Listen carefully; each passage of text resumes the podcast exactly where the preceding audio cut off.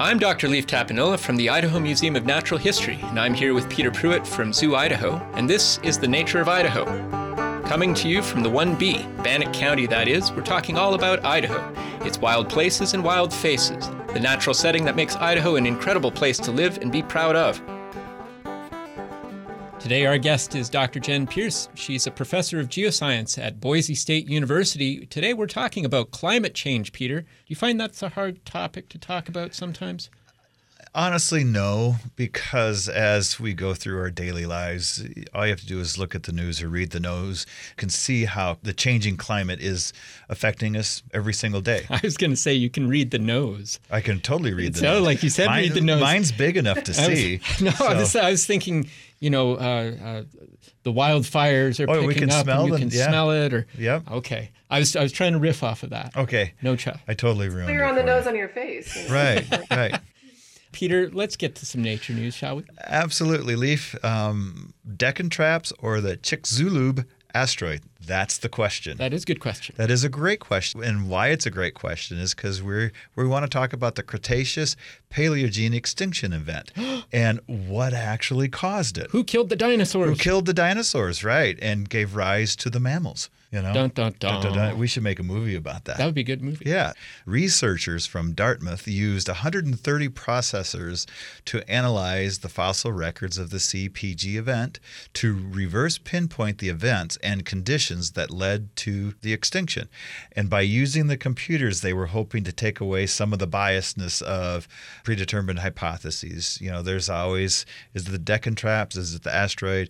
And sometimes we want to skew our data into uh, our We've been chosen Fighting, we've been fighting over that since forever. 1981. so, Yes, yeah. yes, yes. So I think you'll probably still be discussing that afterwards. But what they found is the model suggested that the release of climate altering gases, carbon dioxide, and sulfur from the Deccan traps alone would have been sufficient to trigger the global extinction.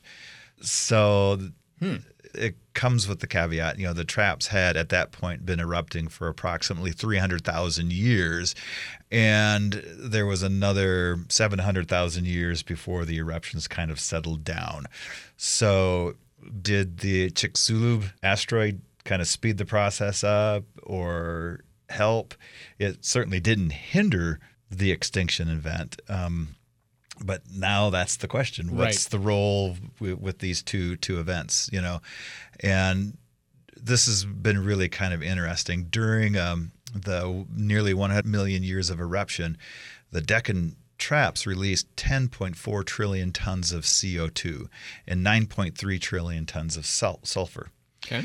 and to kind of put this in context, um, in the last 23 years, 2000 to 2023, we have released via man made CO2 about 16 billion tons.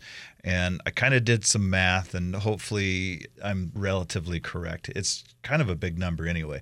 So, in those basically 24 years, because you got 2000 up to 2023, Sure. We've been releasing about 666 million tons of CO2 into the atmosphere annually. And over the million years, the Deccan traps released about 10, 10 and a half million tons of CO2 annually.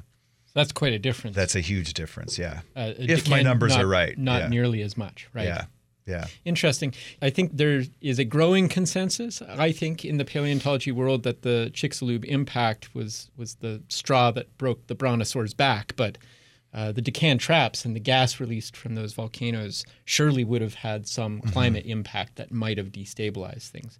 Yeah, and the other thing too, um, as we all have these conversations about climate change, the one thing I really do want to point out is that the Deccan Deccan traps that was a, a million years of happenings and a process. yeah. Right, and Yeah, we're yeah. sitting at basically 150 years. So when we look at the scale and the speed of uh, the CO2 emissions, um, there's a difference there. So you know, I think that's a very important component of our discussions. Well, that is a really relevant nature news that you brought up, uh, Peter. Today's topic is about climate change, and our trivia question Who was the first scientist to recognize that greenhouse gases would warm the climate? Well, when we come back from the break, Dr. Jen Pierce from Boise State University will join us to talk about climate change and help answer that question, so stay tuned. Hi, I'm Mary Louise Kelly. Here at NPR, we try to reach all kinds of listeners. My name is Leo, and I'm eight years old. And we take feedback very seriously. I never hear much about nature or dinosaurs or things like that. So when Leo wrote us about our appalling lack of dinosaur coverage on All Things Considered, we knew we had to talk to him. Hi, Leo. Hi. I hear from your parents that you want to be a paleontologist when you grow up, and now we've got one on the line for you. Okay. let me let you ask a question. How did dinosaurs grow to be so big? This is hard hitting journalism because these are the types of questions that keep paleontologists up at night. In public radio, we value our relationship with each and every one of our listeners. You listen to us, and we listen to you too. So keep our connection strong. Donate to this station right now. Here's how. You know who covers dinosaurs really well? The Nature of Idaho on KISU. Support NPR and KISU programs by visiting kisu.org and click donate.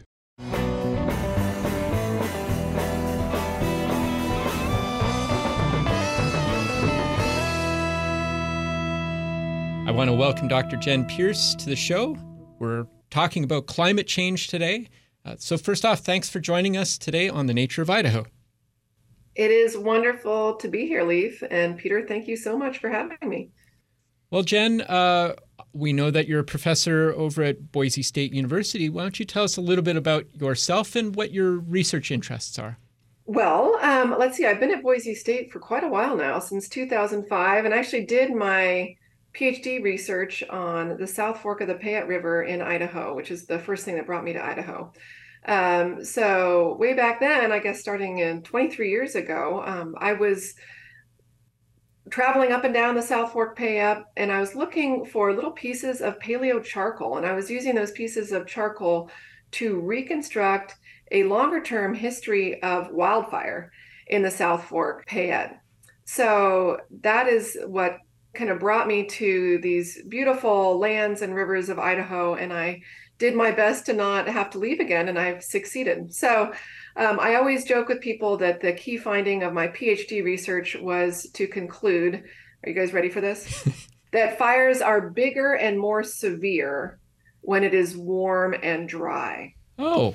Mm. I know, isn't that shocking? So I spent four years proving that um, that even over short time scales, long time scales, hundred year time scales, thousand year time scales, that fires are bigger and more severe when it's warm and dry when we are in our forests and that big fires cause more erosion that was the other thing i found so excellent and uh, the great part is you have the data to back that up now i really do we I just really have do. to have people who can read that data and appreciate it well, exactly. Yes. Uh, well, I, I, think anyone who lives here in in Idaho uh, recognizes, you know, the, the seasons of our year usually conclude before winter with a fire season.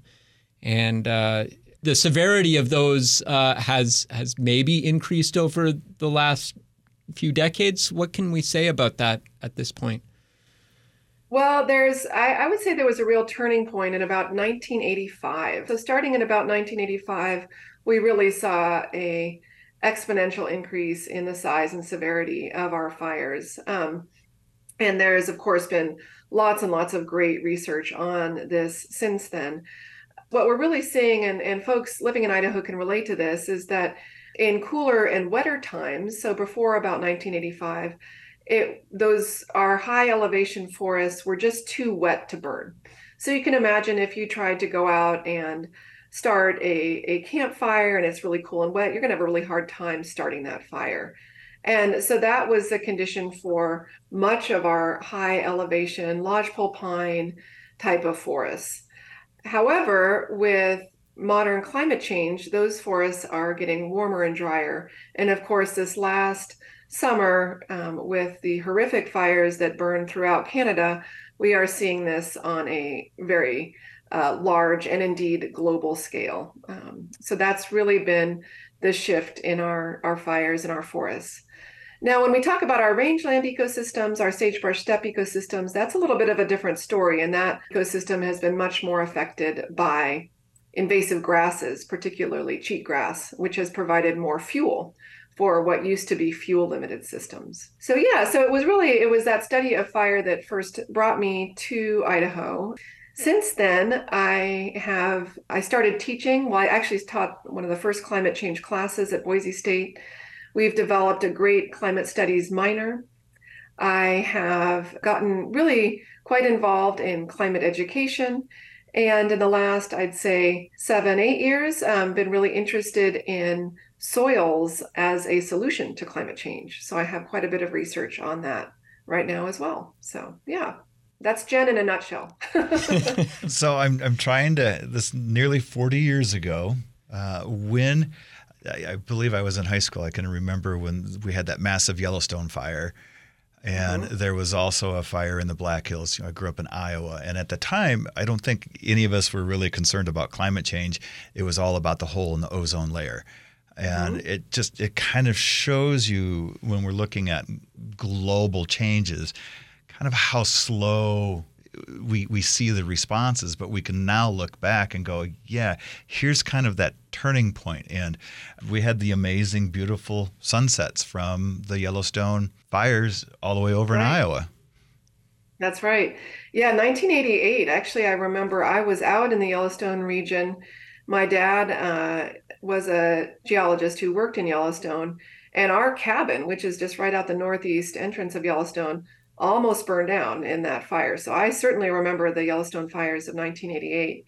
And yes, there were lovely sunsets, but it really was a pretty shocking realization, you know, first of all that fires could could burn that uh, large and that severely Second, that you know Yellowstone, of course, is an ecosystem where, of all places, we have really not interfered with the fire regime.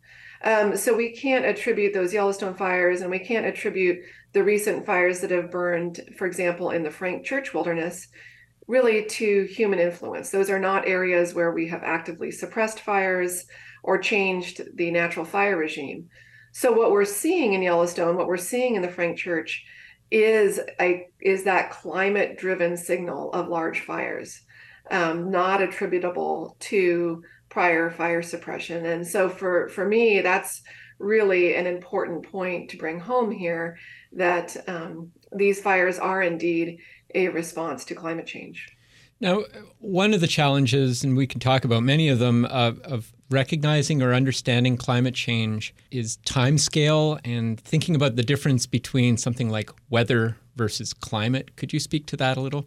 That's a great question. And I think actually that your prior example of climate in the news and the Deccan traps is a great example here. And one, I always tell my students that our secret power as geoscientists is that we do actually understand and appreciate time. And so your question of, you know, what's weather, what's climate, and, you know, tying more broadly into this great question of what drives climate change on global scales and on longer time scales is a question that geoscientists, I think, are uniquely suited to answer because that is what we have been doing. We've been looking at these climate drivers over these long, long time scales. We've been finding examples in the geologic past, um, like the Deccan traps, of the influence of carbon dioxide on the Earth's climate. Um, so, a, a question I often get from the public, which I think is a great question, is well, gosh, you know, how do we know that the recent warming temperatures, et cetera, aren't just part of a natural cycle?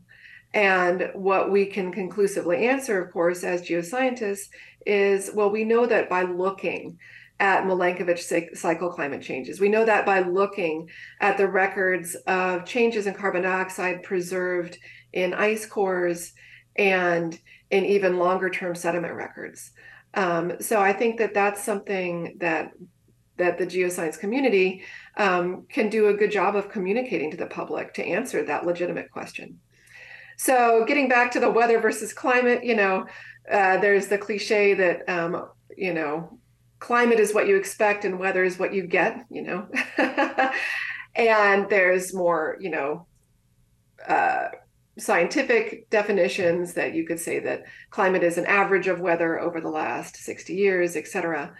But um, certainly from all the records we've been looking at, we can, and what I say for kids is really climate is our longer term weather. We can just simplify it that way. I kind of, correct me if I'm wrong, I kind of use this analogy. Weather is the school bus driver, or I should say, the climate is the school bus driver, and the weather's all the rowdy kids in the back seat. so, yeah, like the, the climate's kind of driving you, and the kids in the back throwing spitballs is weather. I like that because it actually also gets at the. I like the school bus part because climate is a, a slow moving system and um, a really remarkable climate scientist richard alley once made the analogy that that climate is like kind of the the real big guy who's you know sitting on a stool maybe having a beverage. And and he's not going to want to get up and move unless you really poke him a lot. But but we've been poking. We've been poking at our climate system. So we've been throwing spitballs at the bus driver to continue your analogy. Right. So you've been focusing in on climate change education specifically and and in the communication of climate science you have a program that's abbreviated iCLEER. Could you talk a little bit about that? Yeah, so iCLEER is um, the Idaho Climate Literacy Education, Education Engagement and Research Group. And so I got together folks to informed iCLEER in about uh, 2019, 2020. And uh, the mission of iCLEER is to empower Idahoans and their communities to take action to address the causes, consequences, and solutions to the Earth's changing climate. Um, so, what we do, this is a pretty fun and informal group. Uh, we develop and promote existing strengths in climate change education, research, and engagement. Um, and we uh, extend throughout the state of Idaho. Of course, we have the most folks in the, the Boise area. But it's just a really neat group of people, really, and, and with the goal of amplifying the amazing efforts that are already going on out there to connect educators with researchers if they're interested in teaching about or learning about a specific topic, to amplify the efforts of our amazing youth climate groups. There's a City of Boise hosts a youth climate summit, for example, every spring, and get they get great speakers. The Boise school system hosts a sustainability summit and teacher professional development in the summer. Boise State is working on our part of our sustainability program for our campus. And so, all sorts of different avenues there. As you go and do these outreaches, can you speak on or have you noticed kind of a difference in, in a sense, the age groups that you work with and communicate? You know, are there some that are way more um, accepting of climate change and we need to do something now? Or are there others that are just like, uh, you know, it happened before? Yeah, well, I mean, certainly the younger generations are acutely aware of climate change and and concerned about it. They're worried about it. And that's something I really want to to keep in mind in our climate communications. And this is uh, something that Katharine Hayhoe, who's a really fantastic climate communicator, has identified in her talks. And the point that I'm making is that if you let, you know, if you are already worried about climate change, it doesn't do any good for me to come in and tell you why you should be worried and all the reasons you should be even maybe more worried. So, all that that does really is kind of discourage and disincentivize people. And so I think for all of us being aware of that, that first of all, 76% of Idahoans want our kids taught about the causes, consequences, and solutions to climate change. Over 80% of Idahoans, and this is throughout the state, over 80% of Idahoans would like to see tax rebates for clean energy. And so, despite what we may think, there's actually widespread support within our state to address climate change. So, if the best thing we can do to find out about these different demographics, as you brought up, of climate change, is actually to talk about it. So, number one thing uh, we can do to to learn more about climate change in our own communities here in Idaho is to talk about it. And what I've found through those conversations is that even when I'm speaking with someone who, let's say, is a fourth generation Idaho farmer who maybe I would have thought wouldn't care as much about climate change, that is not true. Our producers on our lands are at the forefront of experiencing the effects of climate change. So, our farmers, our ranchers, our agricultural community, I think, has both wonderful insights into what's actually happening on the land and has ideas of what sort of solutions they would like to see. So, that's an example of, of a community here in our state that I think the research community should really we are already doing this, but even make more efforts to connect with and find climate solutions on our agricultural lands. So, See, I love that. As opposed to discussing what's causing the climate change, let's discuss what we can do to find solutions or work towards less emissions. Exactly, exactly. So that um, it, it turns out that guilt is a is a tricky thing. That of course number one, we have got to reduce carbon dioxide in the atmosphere. So we have absolutely got to reduce the root cause of climate change. And um, let's all work together to find those solutions that both reduce CO2 in the atmosphere. And this could be, for example, by storing more carbon in our soils, which again could be win win for our producers. And let's talk about adaptation to our climate change, you know, to climate change on our landscapes. So, really working in a positive direction. And what I found when I do K through 12 outreach is that first of all, kids are not, you know, people have said, "Oh, you can't go talk to elementary school kids about this, it'll scare them." I'm like, "No, not really. We play greenhouse gas tag." So they get to run around, play tag, and then they learn how the greenhouse effect works. And by the way, the way the greenhouse effect works is that greenhouse gases trap heat. It's pretty pretty simple. So greenhouse gases trap heat. So they learn that, which is actually something that the majority of adults don't know. So they learn that and then they talk about sketch and team build on their solutions. So I've gotten um, solutions everything from solar powered skateboards. I've gotten a lightning bolt capture system I have had the most ingenious creative solutions from these kids, and they're excited about it. So um, I think what we can do as the generation with the money, power, and voting rights is to help empower them to um, achieve those solutions. Let me let me dig into another aspect of. Uh, I think it comes back to the scale of the challenge. I suppose that that we face globally we think of taking action as you know act local think global sort of approach. But with a with an issue that is truly global the atmosphere doesn't stop at the idaho border. I think there's an, an, an easiness of saying well i'm just one person. I'm in one part of the world. How can i possibly have a meaningful substantial impact? How do we address those kinds of concerns that's a great question, Leif, and it's it's true. I mean, that of all things, our atmosphere is mixed. So what the carbon dioxide we emit in Idaho does not stay in Idaho, right. right? And so what I would say is that we need to get beyond first of all our own personal guilt and and say okay well if i can't go electric and live in a treehouse and eat only nuts and berries, then I can't do anything. So that's not helpful to anybody, right? So we need to get beyond our personal guilt. And I would say the best thing you can do is what lies at the intersection. And if you want to think of a Venn diagram with three circles, so at the intersection of three circles. So the first circle is what are you good at? What are your skills, talents, and connections? So that's the first one. So think about what are you good at? What needs doing in terms of climate solutions. So what do you want to focus on that we really need to work on? So what's what needs doing?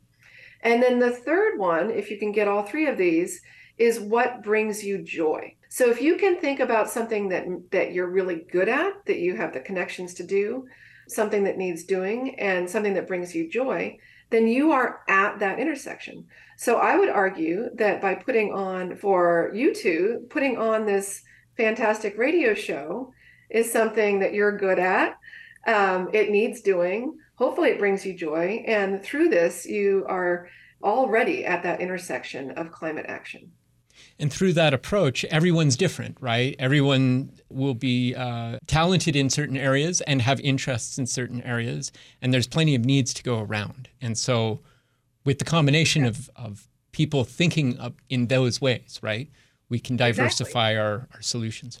So, to bring it to someone who I know uh, you will appreciate, if you are Neil Young um, and you already are an amazingly talented, well known singer and songwriter, then for Neil Young to sing poignant, really action oriented songs about climate change, as he has been doing, is exactly his niche.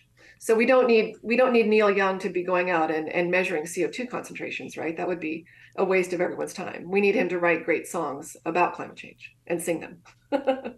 I like that. I like that a lot. And it again, it, it, customizes solutions to individuals and it should be something that is enjoyable and things that people want to do and, and find benefit from. The solutions to climate change shouldn't be cast in a negative light as things that we have to give up, but rather exactly. do in a proactive and deliberate way.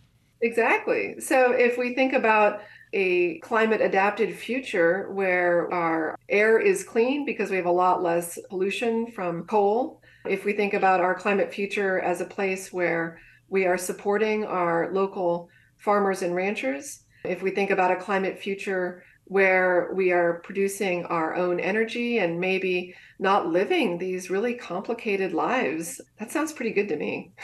Indeed. I have a question for you.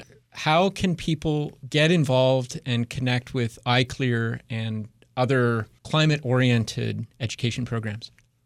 Um, well, I'd encourage folks if they are interested in iCLEER, you can go to the web page. So again, it's through Boise State, but if you just Google I-C-L-E-E-R, Boise State, it should come up.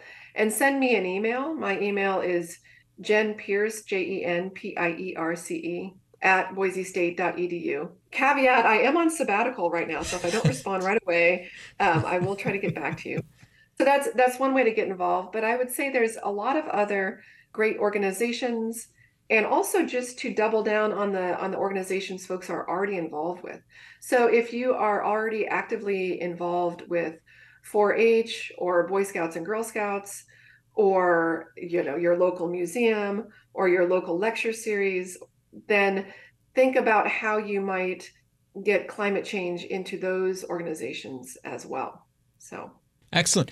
Well, I've got one more question for you, and that is our trivia question. Can you help us ah. with it? Um, so, who was the first scientist to recognize that greenhouse gases would warm the climate? That is such a good question. Uh, the first scientist to recognize greenhouse gases would warm the Earth's climates was Eunice Newton Foote, F O O T E. And she lived between 1819 and 1888. She was an American scientist, inventor, and women's right adv- rights advocate. Um, and her paper, which was entitled Circumstances Affecting the Heat of the Sun's Rays, was the first to document the warming effect of greenhouse gases.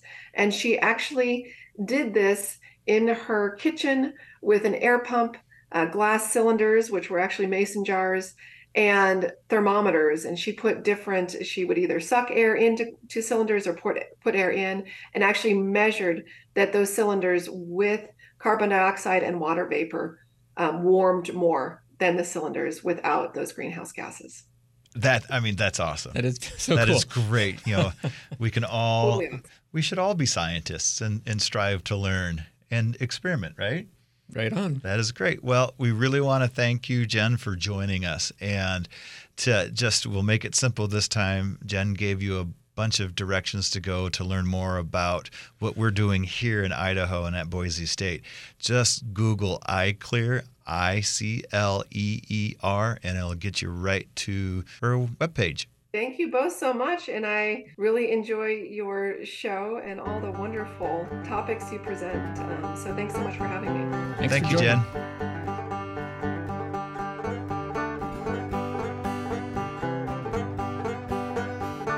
Nature of Idaho receives support from listener contributions to KISU FM. Shows are produced at Idaho State University with editing and production by Khalees Kendall and Jamin Anderson.